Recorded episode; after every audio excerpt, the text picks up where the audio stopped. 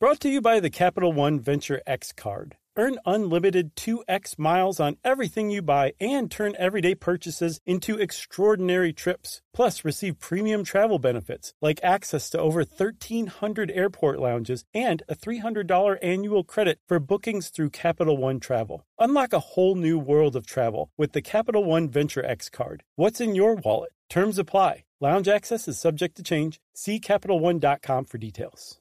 Hey everyone, the national sales event is on at your Toyota dealer, making now the perfect time to get a great deal on the dependable new truck like a rugged half ton Tundra, combining raw capability with premium comfort and advanced tech to fuel your wildest adventures. Or check out the fully redesigned Tacoma, delivering trail dominating power and captivating style. The new Tacoma was born to make your off roading dreams come true. Check out more national sales event deals when you visit buyatoyota.com. Toyota, let's go places.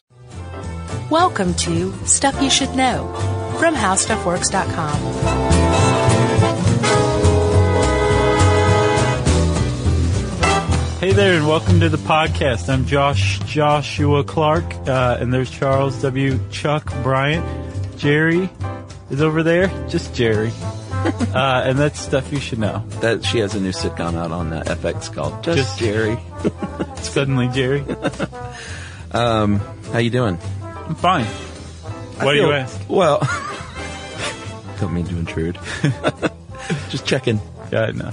Uh, I'm excited about this. It, when I first read our article, I was a little bit like, "Ooh, this is a little unwieldy," because it's so folklore. It's just It's uh, amorphous. as it turns out, it's everything. Yeah, pretty much. Uh, but then you sent um, what was that other good article from? Actually, we should shout that out. Uh, it was from a, I think the Lu- University of Louisiana or something like that. They have a folk life folklore department. Yes. And it was basically, we, f- we stumbled upon some unit for teachers to teach what folklore is. And we were That's- like, hey, that Yeah. works for us. Super helpful. Yeah, it was very helpful. It definitely, it took a lot of this amorphous stuff that was in our article and chipped away at the edges and gave it a little more shape, you know? Agreed. So um, you did kind of hit it on the head.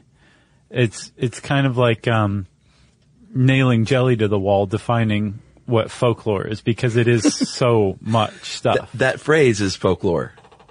if if it isn't just me saying it, if I share it and now other people say it, it could become stuff you should know folklore, oral oral folklore. Did you make that up? I it was a I think I've heard it before. Okay, so that's folklore. Yeah, I guess so. it's a it's a variation though of um what else did I hear? Oh yeah, we were talking about the um the nuclear fusion reactor where they were saying that keeping plasma contained is kind of like trying to hold jelly in a bunch of rubber bands. Yeah, that's uh, nerd science folklore. That's what inspired me to say nailing jelly to the wall. I like that. Yeah. It seems like uh, it really sums it up. So folklore. Yeah, I found this other definition I thought was pretty good, which is uh, uh, traditional art, literature, knowledge, and practice that is disseminated largely through oral communication and behavioral example. Uh, and then this was the key for me: things that people traditionally believe, do, know, make, and say. In other words, everything. Yeah, I mean, you're right. Everything that's that's about as good a definition as you're going to find. And one of the problems with studying folklore is that there are so many definitions out there. Apparently, folklorists, who are people who study folklore, um, d- don't like to be too judgy. It's kind of part and parcel with their um, their field of study. You don't judge stuff; you just collect information. Right. The problem is, is that they've also just kind of collected definitions for folklore along the way, and there isn't one set definition that's accepted by everybody. Yeah, a folklorist that collected stuff and was like, "That's stupid." right? It wouldn't be That's so good. dumb. it wouldn't be a good. folk- Why are you guys doing that? That's a good TV show, The Bad folk- Folklorist. and I might say folk here and there because uh, I mispronounce that word often, and I'm I'm How, trying. how are you saying it? Well, s- uh, a, a lot of times I'll say the L. Uh, in fact, up until about a year ago, when Mm-hmm. someone wrote in and said, "You stupid," it's pronounced folk like F O K E Folk. and not folk. But the weird thing is, is like I hear the L missing when I hear folk. Oh, weird. That's some sort of Like I don't mind hear F trick. O K E. Like it's clear to me that there's a F O L K in there. You hear the silence. It's a great word. F O L Uh, K. It's beautiful. It is beautiful. Um, and another thing too that we should point out that folklorists love to point out is that um, it is not and should not be associated with being backward or old timey or uh, uneducated. Like uh, I think a lot of people have that connotation in their heads that folklore is like the hillbilly on the porch, you know, when they're homespun wisdoms, and it can be that, but it's it's it's not that at all. Like it's not just that. Right. Um, a really good example that contradicts that is um, Snopes. Snopes.com is basically a clearinghouse of modern folklore. Oh yeah, never really thought about that. You know, um, the Nigerian prince scam, that's folklore. Yeah, it sure is. Uh, emoticons even are uh, considered now a form of um, verbal communication, verbal folklore. yeah, And like you said, it's everything. and the reason it's everything is because um, it comes out of groups. Like if I just have a habit, you know, where um, I uh, keep a rubber band twisted around my finger until it turns purple, and then I'll take it off for half an hour and then do it again. That's just some weird habit. That's not Sure. folklore. Folklore is something that's shared between a group. yeah, and uh, those groups can be like almost anything. Uh, the I think the um, that great article you sent that says uh, neighborhoods, communities, and regions, but also uh, religious uh, groups, families, occupations, Yeah. uh, gender, like pretty much any grouping, enthusiasts, hobbyists, anything you can think of that you can group more than two people together it can be a folk group. Right, Oh, exactly. You can have like a Catholic dockyard worker who is also a member of an RC plane club Yeah. who also uh, is a member of a book club at the local library. Right. So that one person is going to be a member of all those different folk groups and all those folk groups are going Right. to have their own folklore. True. It uh that's yeah, you're right. That's another good thing to point out is you're not just in one group. You have you span many, many groups. And uh for instance, I have family folklore. Uh we have probably occupational folklore, you know, the old podcaster folklore Mm-hmm. Right. for us and our colleagues. Right. Uh and my gender and my age and uh religious affiliation growing up, like we all have many, many groups and subgroups that we fall into. right. And we get our information from that. Yeah. One of the things that I think has been tricky about defining folklore is that there's not, it's not obvious necessarily what folklore is for.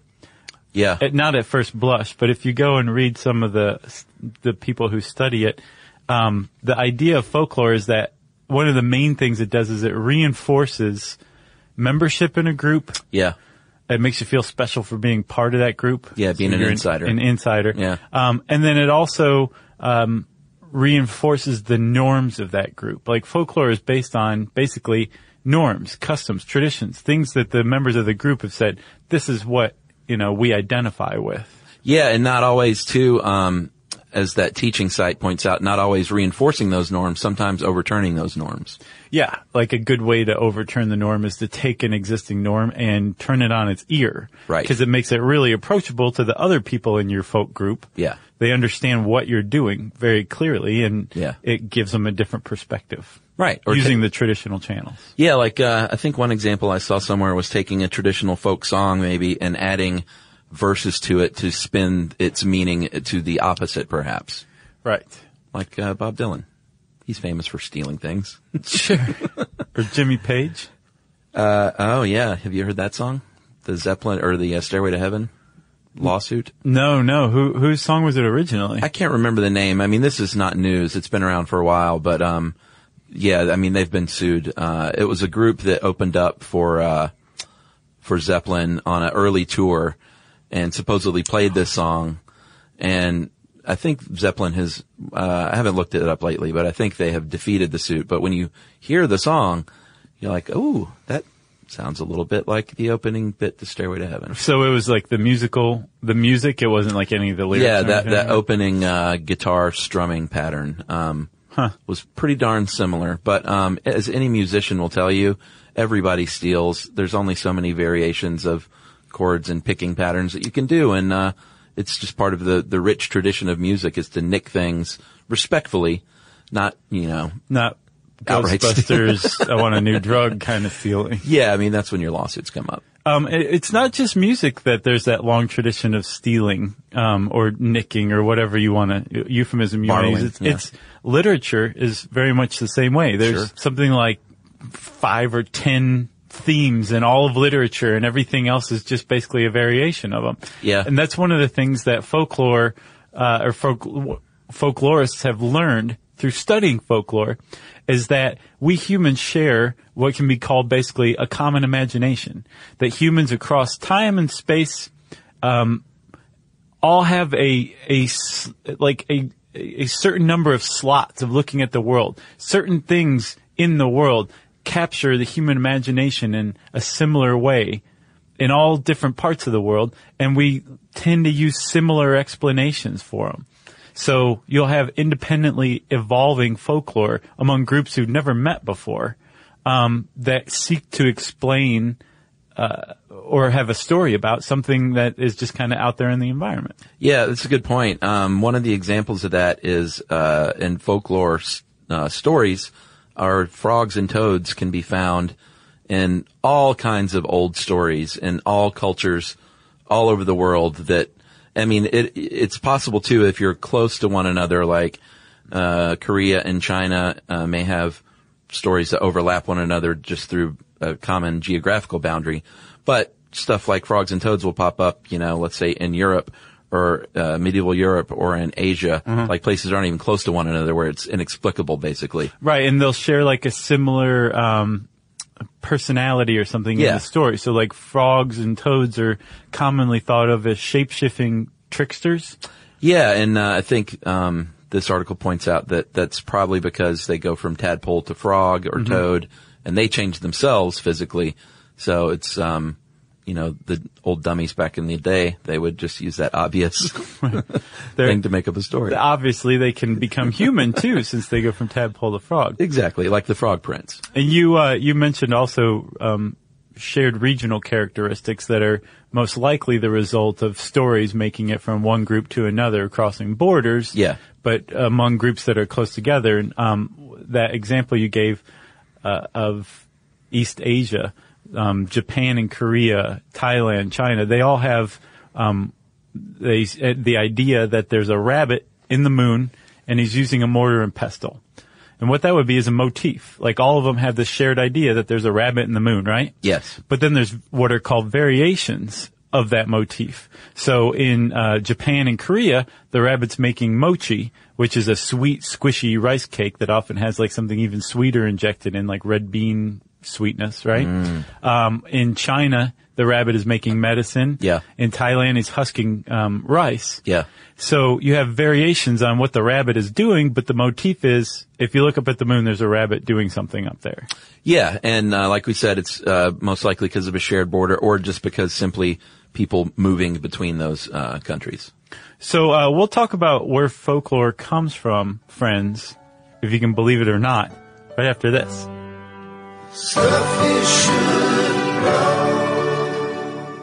Zigazoo has made me zigzag. What I mean by that is, I swore I would never let my kids on social media, but now I'm setting them loose on Zigazoo. Before I found Zigazoo, I believed all social media was inappropriate for kids. But I feel great about my kids being on Zigazoo. Videos are moderated by actual people before being added to the feed. Zigazoo is a space for kids to post videos they've created and to share them with other kids just like them. And since there are no comments or messaging, you don't have to worry about mean comments on your kids' videos. And you need parental consent before joining Zigazoo. Bottom line, it's a space that prioritizes data safety for kids. Oh, but don't take my word for it. Zigazoo is kid safe COPPA certified. So, weigh everything Zigazoo has to offer. Maybe you'll zigzag too. Zigazoo, a social network for kids. Download the Zigazoo app today.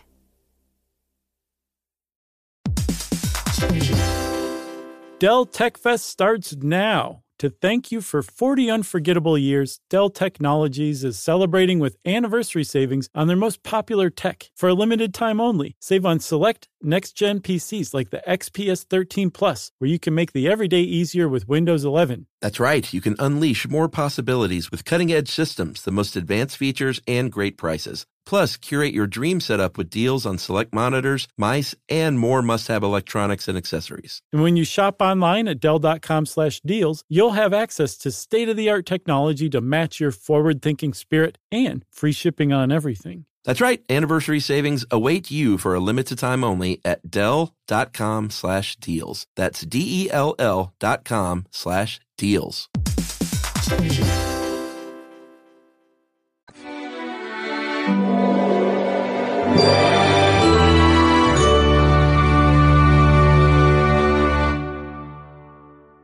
Chuckers. Yo. So we're back. We're talking folklore. Uh, we should also say folklore is actually um, a fairly recent word. It was coined in 1846 by a guy named William J. Toms. Yeah. He was a um, an early antiquarian. He was also very interested in studying um, what is now come to be called folklore. Yeah, or folk life, we should point out. That's a, a modern term that Right. people folklorists like even more. Yeah, because folklore has this connotation that um, that it has to do with stories, Yeah, oral or- traditions, Yeah, that or kind of even thing. not true things, because you've Yeah. heard like, oh, that's just folklore, like an old wives' tale. Yeah, exactly. So they've expanded it to include or to reflect how inclusive it is by calling it folk life. But um, William Toms came up with folklore, and it was originally hyphenated. Um, and he he was describing these stories that he would go out into the countryside and collect from folk. Like he published Yeah. a book of like English rural stories that included things like Robin Hood and Friar Tuck and some of the other stories that we that have become Disneyfied over the years. This guy originally put down for the first time on pen and paper and became one of the early folklorists. Yeah, and didn't they call just anyone uh, living in rural areas? weren't they just called folk? Right. Which is why we sort of associate it as like being a bumpkin today. Yeah. but I use that word all the time. In fact, on the Facebook wall here, that's my most common way of addressing the stuff you should know. Army is, hey folks. Oh, I know. It just sounds like uh, chummy Folksy. to me. Yeah, It's very folksy. folksy. There you go. Yeah. Hey, folks. Uh, so there are a bunch of uh, innumerable innumerable groups really that pass along folklore. Mm. And they're called folk groups, folk groups, but we can we can group them generally. not folk groups like Peter, Paul, and Mary, Yeah, sure. but folk groups. Yeah, I think I said it with the L just now, didn't I? maybe. Huh. I like it. It's called uh, regional diction. Okay. People get all hung up on that stuff. You guys say this wrong. What's weird though is like neither one of us sound like Southerners. Yeah, not really. And I mean like you were born here and you don't sound like a Southerner. Yeah, I say I have certain colloquialisms though, like uh, have your picture made. oh yeah, that Or is like, definitely uh, Southern. I sometimes I'll say like uh, you mash a button instead of push a button, Yeah. and there, there's it's. I think people should embrace things like that regional dialect Right. instead of getting all hung up on uh, the the Queen's English or the King's English. See, right there. Yeah, that's a that's regional I imagine. Either one. The prince is English. Um it's that what you're talking about is antithetical to globalization, Chuck. oh, really? Sure. Look at you. Regionalism? Smarty pants. Well, I mean that's that's counter to globalization. Globalization is turning the earth into one large village with all these shared values and everything. Regionalism is saying like, no, we'll just stay as pockets of interacting groups that have our own share, our own values and traditions and customs. I like that. Sure. I think it's on the brain because I posted something today on uh, words that are mispronounced Oh yeah. a lot. And, um, What what's up there? oh, I mean, also like banal and, uh, uh, Dr. Seuss suppo- uh, suppo- supposedly pronounced his name as, uh, Souse? So- Sois? I, I can't remember how he pronounced it, but it's just like common words you're probably mispronouncing. And the was on there. And someone said, you guys always pronounce the wrong because supposedly. the? Like Well- the or the? Yeah, exactly. Supposedly there's a rule. Not supposedly. I think there is a rule. You mean supposedly? well, that wasn't on there. um, well, that's different. That's just saying the wrong word. Uh, but I think the, you should say the when the, the following, uh, noun is, starts with a vowel, like the apple, not the apple. But you could Oh, say, yeah, I could see that. You could say the test. Because the apple almost sounds like it's th apostrophe apple. Yeah, and I get it, but The that's apple. It's just The sort of apple. a a regional thing. I think in the South you might hear more the Hmm. than uh, the the snotty New Englanders. Who, I've never really paid that much attention to that one. I haven't either. You know why? Because we are laid back. That's right. Um, all right. So what we were talking about? We are talking about people who spread the groups, the folk groups. Uh, one of them Not is- folk groups though. No, not Peter, Paul, and Mary. Uh, one of them is children. And uh, this is a really big one because when you think about going back to your childhood, everything like the games, like hide and seek, hopscotch. Uh, th- this article pointed out how you decide who's it. Like that is super specific Yeah. to your region. Um, But also not not just that the differences regionally, but think about how intricate some of the rules were Oh, to yeah. some of those games. Like they were like really well thought out, Sure. intricate rules that no one ever wrote down. oh no, no, You they were knew just it. passed. Yeah, They- Yeah. you knew it from observation, imitation, orally. Yeah. like somebody told you, but peop- no one handed you a flyer called like "kick the can" and you, you know. Well, one kid did, but we we he didn't. no know one this. liked that kid. he learned the hard way not to do that. What was your? Uh, how did you decide who was it? I'm sure you probably had a a, a Oh. go to. Well, the author of this article mentions bubblegum, bubblegum in a dish. I, I'd never heard that. have heard that. Okay. I love that one. The, the images it evokes, like how many pieces do you wish? And then you go one, two, three, four, five. Somebody says Yeah. how many they want, and then you count out. Yeah. Between two or three people, like seven, and then whatever you land on, that person's it, right? Yeah. Uh, usually we did dirty, dirty dish rag though. God, see, I'd never heard of that one either. Your mother and my mother were hanging out close. My mother socked your mother in the nose. Never heard it. What came after that? That's misogynistic and violent. Something, it really was. Something else happens after that and then it just suddenly goes to, and you are it, you dirty, dirty dish rag you. Uh, we did, there were three that I remember very strongly. The one potato, two potato, Mm-hmm. uh, engine, engine number nine, Yeah. going down Chicago line. If the train should dump the track, do you want your money back? Oh, yeah, I Yes, forgot no, maybe that one. so. Sure. And then, um, Maybe so who maybe so wanted their money back. of course you want your money back if the train derails. no, that's the kid who just wanted to get along. I guess so. Uh, and then engine in, or no, no, uh, uh, Eeny Meeny is the other one. Sure. Eeny Meeny Miny Mo, catch a tiger by the tail. Yeah. If he hollers, let him go. Eeny, meeny, Was that it? miny, mo. And then we also, there were variations on, you know, usually counting out, like I'm making my two hands, uh, locked together. We would do like that. And, and then if you, when you landed on them, you would split them into two, two fists and What? then count each Oh, one. gotcha. Yeah. So there were lots of variations. And, uh, it, I mean, that goes down to the neighborhood you live in, Right. you know, it's that yeah, specific. Yeah, We would also just leg wrestle for domination, Really? and then that person would choose who was it. I've never leg wrestled. It's not fun. Yeah. I, don't, I didn't even know what it is really. It's exactly what it sounds like. I mean, I think I've seen it. You lay on the ground and lock legs. Yeah. Like there's no no other body parts involved. right. I mean, you're just basically on your back up on your elbows, using your legs to, To do what somebody though? What's, else's what's the legs. objective? Basically make the other person cry or stop, shout to stop. But it's not. There's not like a pinning or like like an arm yeah, you, wrestling. yeah, you can you can pin, and it's not. It's one of those things like um, like the Supreme Court's view of pornography. Like, there's no obvious pin. It's just you just kind of know it when you see it. You know what I mean? Right. so like you can tell, like, oh yeah, that's a pin. But I mean, you wouldn't. Again, there's no kid like handing out a leg wrestling and you flyer Right. that shows what counts as a pin. You just kind of know what a pin is. All right. Another folk group are uh, families. Uh, very rich traditions within families, from everything uh, from uh, family recipes to holiday traditions. Uh, and I think um, Like whether or not you use the the um, plastic tinsel on your tree is technically a type of family folklore. Yeah, or whether you open gifts on Christmas Eve or Christmas Day, Yeah.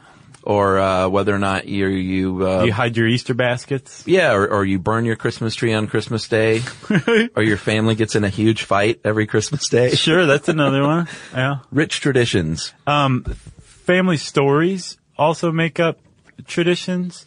So like, um, my family story about my aunt Squeaky taking, uh, shooting at President Ford, that, um, that would count as family folklore. That's very good. Uh, so within families, it's another very um, strong place where you see variants and motifs. Um, Well, yeah, across like all folklore. yeah, but especially within families for me, uh, or I think within all families because like, you know, your grandmother's recipe for, uh, like I make the Thanksgiving dressing, what other uh, people in the North call stuffing. Sure. We call dressing. And it's my family recipe. That has to do with what you use as the base, though, doesn't it? Like if it's corn based, it would be Dressing? dressing, yeah, and if it's like bread based or wheat based, it would be stuffing. I don't know. Who knows? But go ahead. Sorry for interrupting. No, that's right. Mine's both though. Like cornbread dressing also has uh, has has either biscuits or um, bread in it as well. Right. Uh, But that was my family recipe. My grandmother made it. My mom made it. She Mm-hmm. taught me, and I put my own spin on it. As and that's my own motif. That's your own variation on the motif. Very variation on the motif. So, so the Exactly. motif would be the dressing or stuffing, and then what you do with the recipe would be the variation of it. Yeah, and I mix it up from year to year, even just kind of testing things out. Man, you are a folk rebel. I sure am. With a cause though. But yeah, so family recipes are a very, that's a common, um, family folklore, family generated folklore. We get a lot of our indoctrination Sure. to, to just folklore in general through families. And so it was so important in some cultures, including some, uh, Native American tribes and some West, Af- West African tribes that they would have a designated, basically a folklorist, what a folklore, um, a modern folklore researcher would call a tradition bearer Yeah. who like their job in this village or group is to tell each family their family folklore. Like it, that, it was that person's job to keep in charge of all of the folklore of the different families in the community. Yeah, I bet that that was a pretty cool gig. Sure. I imagine they were like the the uh, the great storytellers I of bet their they could tell a story. oh yeah of their tribe, the great raconteurs. Um, oh, yeah, that's another word. Yeah, Yeah. you like that one? Yeah. I don't know how I feel about that word. no, really. Like I think about it once in a while. Almost every time I encounter it, I'm, I don't know how I feel about that word. Interesting. Yeah. I like it. Did you know also, Chuck, while we're on this, um, I heard the, one of the most amazing stories I've ever heard about paint on, it must have been on NPR or something, but they were tracking, um, the color of paint, the specific color of paint Yeah. used in southern porches for ceilings. There's like a specific blue. Really? Yeah. And um, that would count as folklore, just that color paint. That would be Yeah. um, the next type, community folklore. That's right. But uh, the reason I bring that up is because raconteur just makes me think of like somebody sitting in a rocking chair on a porch recounting stories. Yeah, yeah, for sure. Um, so that is a great example. You're right of a community folklore. Um, uh, a festival that your town, you know, the strawberry festival in your town is folklore. Uh, the jazz fest in New Orleans, any sort of local custom, um, that takes place within your community can all be considered folklore. Right. Like that's how we do it around here. That's folklore. Right. As long as it's not like damaging. I wonder though, like the, all of this stuff is um, supposedly, at the very least, innocuous, if not positive. Yeah, that's, that's my point. But I mean, w- uh, surely there's negative folklore that still counts as folklore. I don't know. You know, like, Like um, racism? I- you maybe know? it depends on the group, you like know? that's just how we do it around here. Or, right. Or, that's um, not folklore, I don't think. well, what about something where, uh, like, like stories or mythology or origin stories that support, um, h- human sacrifice among groups in the past that did that, you know? I mean, Yeah. that would technically be folklore. Whatever Sure. stories they used to reinforce that, whatever traditions and rituals they had around it, that would, that would be folklore. I don't know if you would call that positive. I know I wouldn't. I wouldn't either. I, would like to hear from. Uh, I'm sure we'll get some folklorists that are just giddy right now. By the way, Right. that we're covering this. Or they're shouting at their stereo. no, I bet they seem like kindly folk that would just be like excited that we're even hitting on the topic. You know, Yeah. shining a light their way. they're like, you got everything wrong, but in a way, that's right because you just generated entirely new folklore. Yeah, that's a good point. So chuckers, we talked about children, families, communities. There's all sorts of different folk groups. Those are the big ones. Um, in just a second, we're going to talk about all the different folk genres right after this.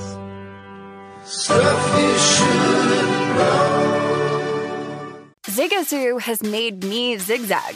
What I mean by that is, I swore I would never let my kids on social media, but now I'm setting them loose on Zigazoo. Before I found Zigazoo, I believed all social media was inappropriate for kids.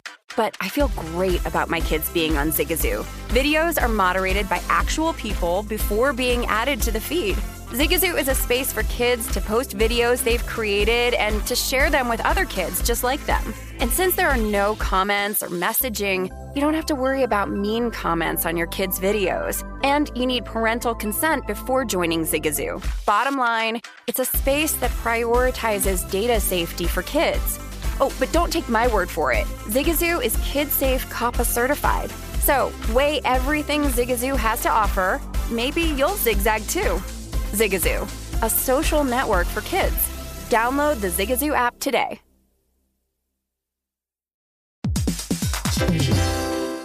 Dell Tech Fest starts now. To thank you for 40 unforgettable years, Dell Technologies is celebrating with anniversary savings on their most popular tech for a limited time only. Save on select next gen PCs like the XPS 13 Plus, where you can make the everyday easier with Windows 11. That's right. You can unleash more possibilities with cutting edge systems, the most advanced features, and great prices. Plus, curate your dream setup with deals on select monitors, mice, and more must have electronics and accessories. And when you shop online at Dell.com slash deals, you'll have access to state of the art technology to match your forward thinking spirit and free shipping on everything. That's right. Anniversary savings await you for a limited time only at Dell.com slash deals. That's D E L L dot com slash deals.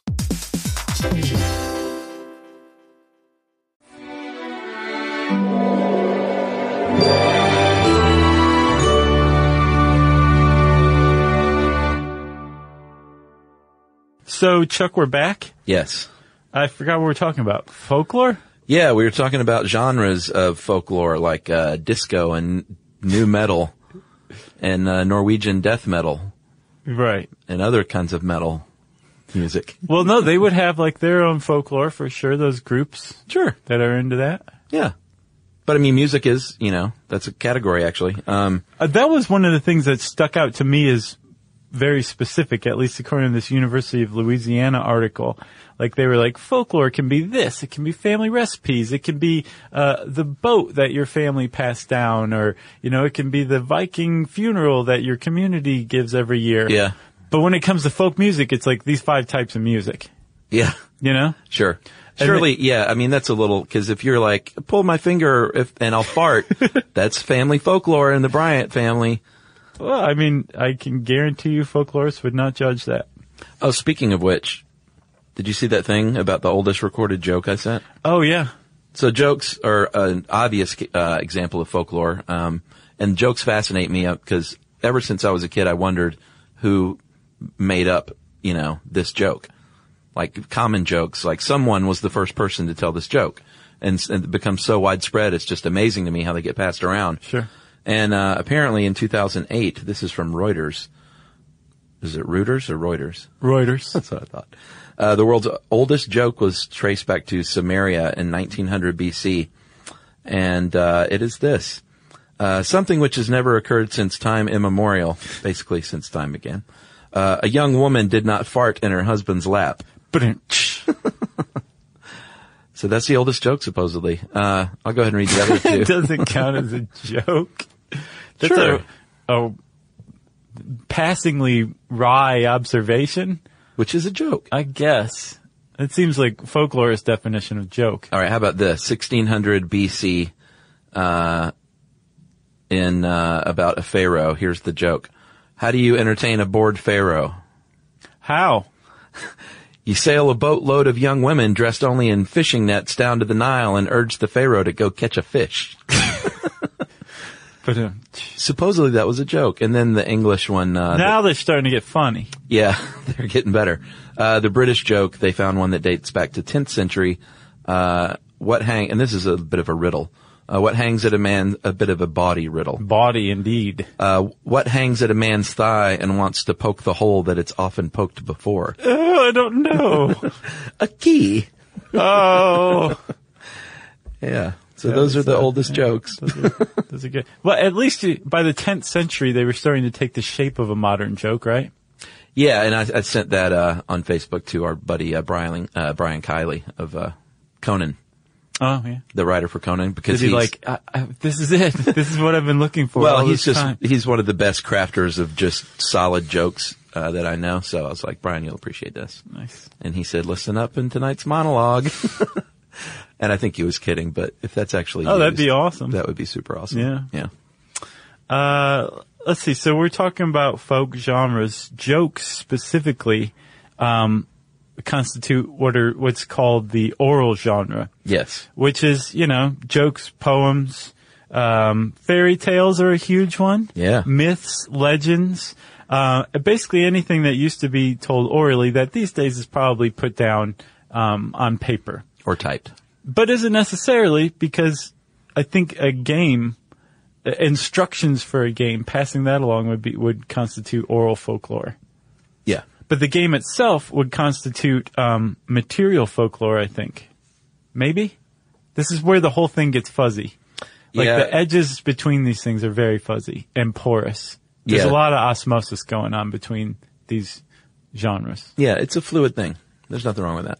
Uh, materials, which you just mentioned, um, they list as artifacts and foodways. So, um, Like food recipes.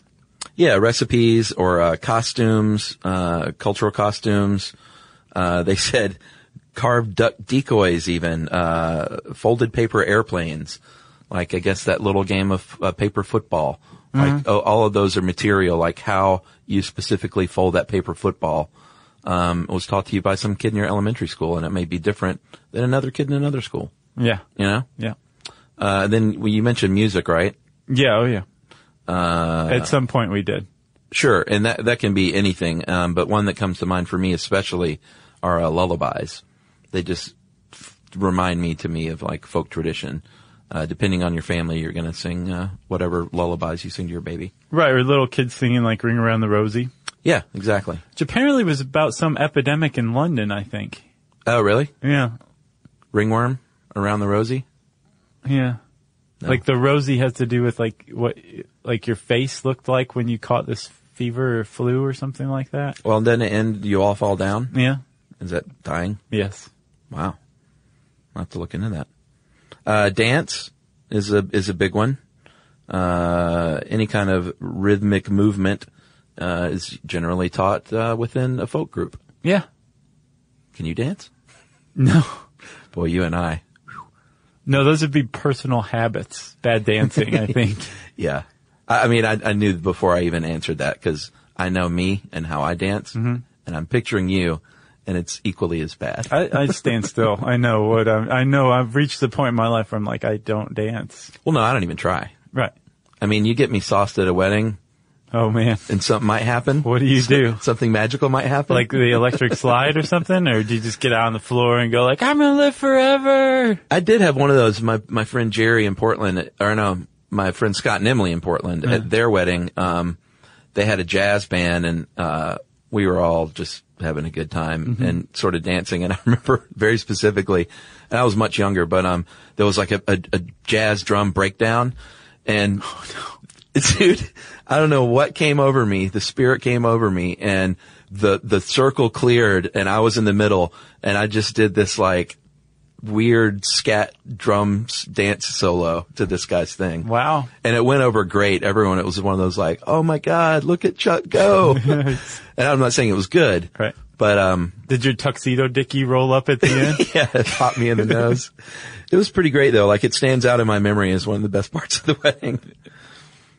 For some reason. I can imagine why. I don't know if everyone else remembers it. It that sounds way. pretty great, Chuck. It was pretty great. I wish it were on video. Emily likes my dancing. I do a lot of TV theme song dancing to uh, make her laugh, Nice. but it's all in house, you know. Yeah.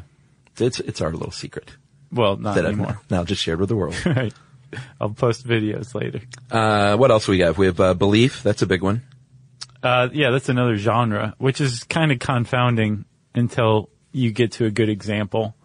Is belief is uh, like uh, anything from mythology to religion, um, to weird customs, to all this other stuff that you would think, well, well, no, wait a minute, that's that would be oral or that would be material, right? Right. No, belief is when folklore affects behavior. Like it's good luck to do this before a wedding. Exactly. Or I'm not leaving the house because it's Friday the 13th. Right. Or I'm not going to, you know, um, I, I, I've got to wear black because I'm in mourning or something like that, where you have a, a belief, it's a folk belief that is affecting your behavior. That's, mm, that's belief folklore. Yeah, another good example they use is uh, the Jewish tradition when you give bread and sugar and salt Mm-hmm. uh, to your new neighbor as a housewarming gift. I thought they gave another great example in this article too, which was um, you get into a, a you get rear-ended by somebody in your car,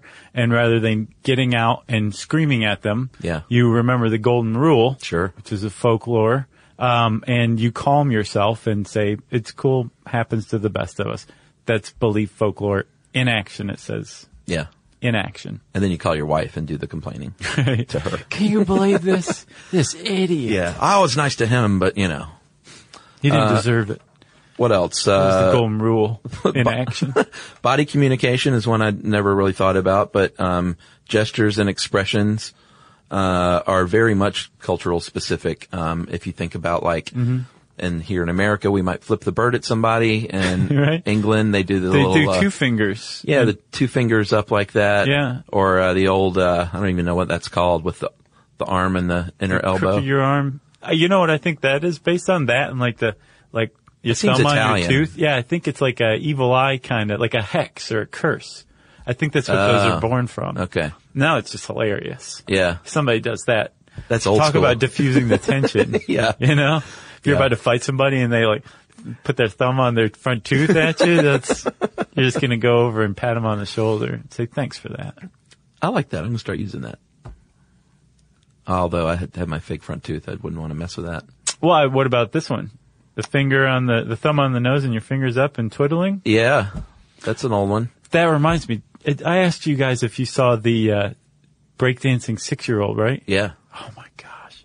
One of the things this girl does at, a, at like a break off, she's in a, a, a competition with this maybe twelve year old boy. Yeah. he's pretty good.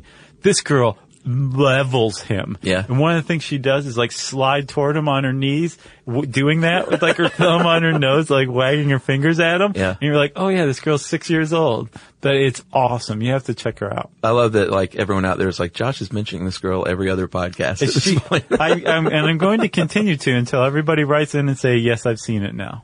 uh, the other, um, the other insult is the old uh, this one right here. Oh yeah. That I seen saw that a lot in the '70s. I guess you can. We just- should probably describe it. It's where you. yeah, I was you trying to take your, think of your uh, fingers, under your chin. yeah, and flick it, flick them all together outward. Yeah, Eh. yeah, like uh, buzz Yeah. off, buddy. You know who does that is uh, Maggie Simpson. She does that. Oh, really? Yeah. She's a classy girl. So Chuck, we could probably just keep doing this for the next four or five hours Sure. because folklore is everything. Yeah. and we both have our own folklore. Um, but I think we kind of covered it. I think so too. You got anything else right now? No, I mean, uh, I really don't. Like you said, it's so all encompassing and broad. I think we just, uh, I think it's a pretty good overview. Yeah, but what's neat is, I mean, like, if you're even remotely interested in this, there's a whole world out there. All the stuff you take for granted, if you just go start looking into folklore research, Yeah. totally open your eyes. And what's neat is you'll see your own stuff reinforced. You'll Sure. see a reflection of yourself, but you'll also see other cultures as well and how they do bear similarities to your own, your own beliefs. And it's a lot diff- it's a lot harder to, to feel inclusive and exclusive from groups that you realize that you share some really fundamental stuff in common with, no matter how distant they are. Yeah. And that's the point I saw a lot in the research. I think it's, it's pretty neat. It's a, a common, it's a binding agent Right. for humanity. Yeah. Pretty neat. Go humanity.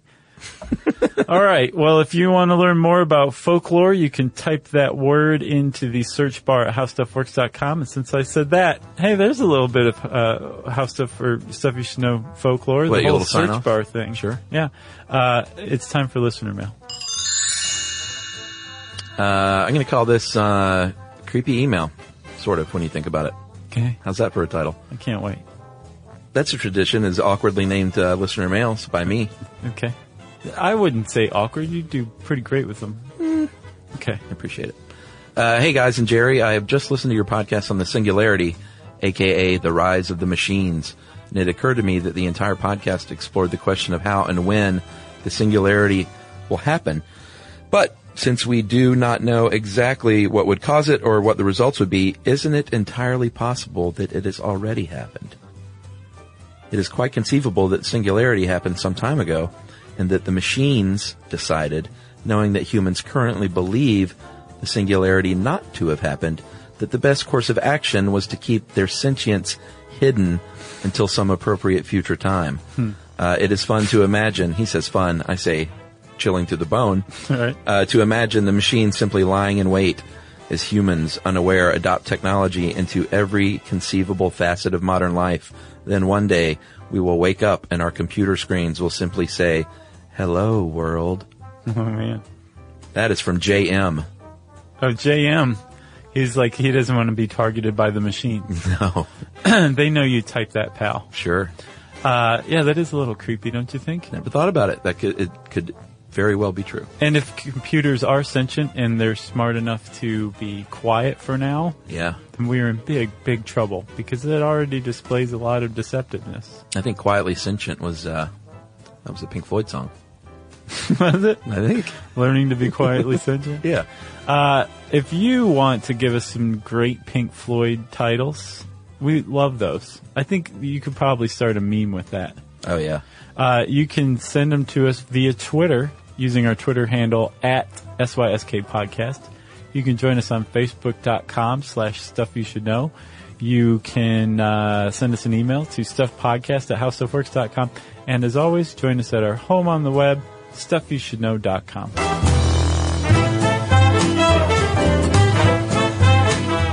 For more on this and thousands of other topics, visit howstuffworks.com.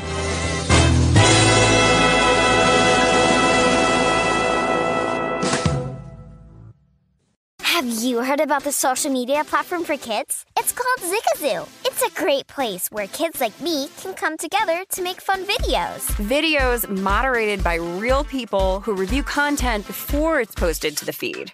I love the dance challenges. I love that it's Kid Safe COPPA certified. Uh, I don't know what that means. It means it has built in privacy protections for your online data. Zigazoo, the world's largest social network. For kids. Download the Zigazoo app today. Hey everyone, the Easter Bunny is coming early this year. That's right, Easter is Sunday, March 31st, and with free in-store pickup, CVS makes it easy to get everything you need for brilliant baskets and happier hunts. You can find delightful toys, Peeps themed egg decorators, pre-filled Easter eggs packed with goodies, and so much more. So hop to it and get your order fast with free CVS pickup. Visit cvs.com/easter for details.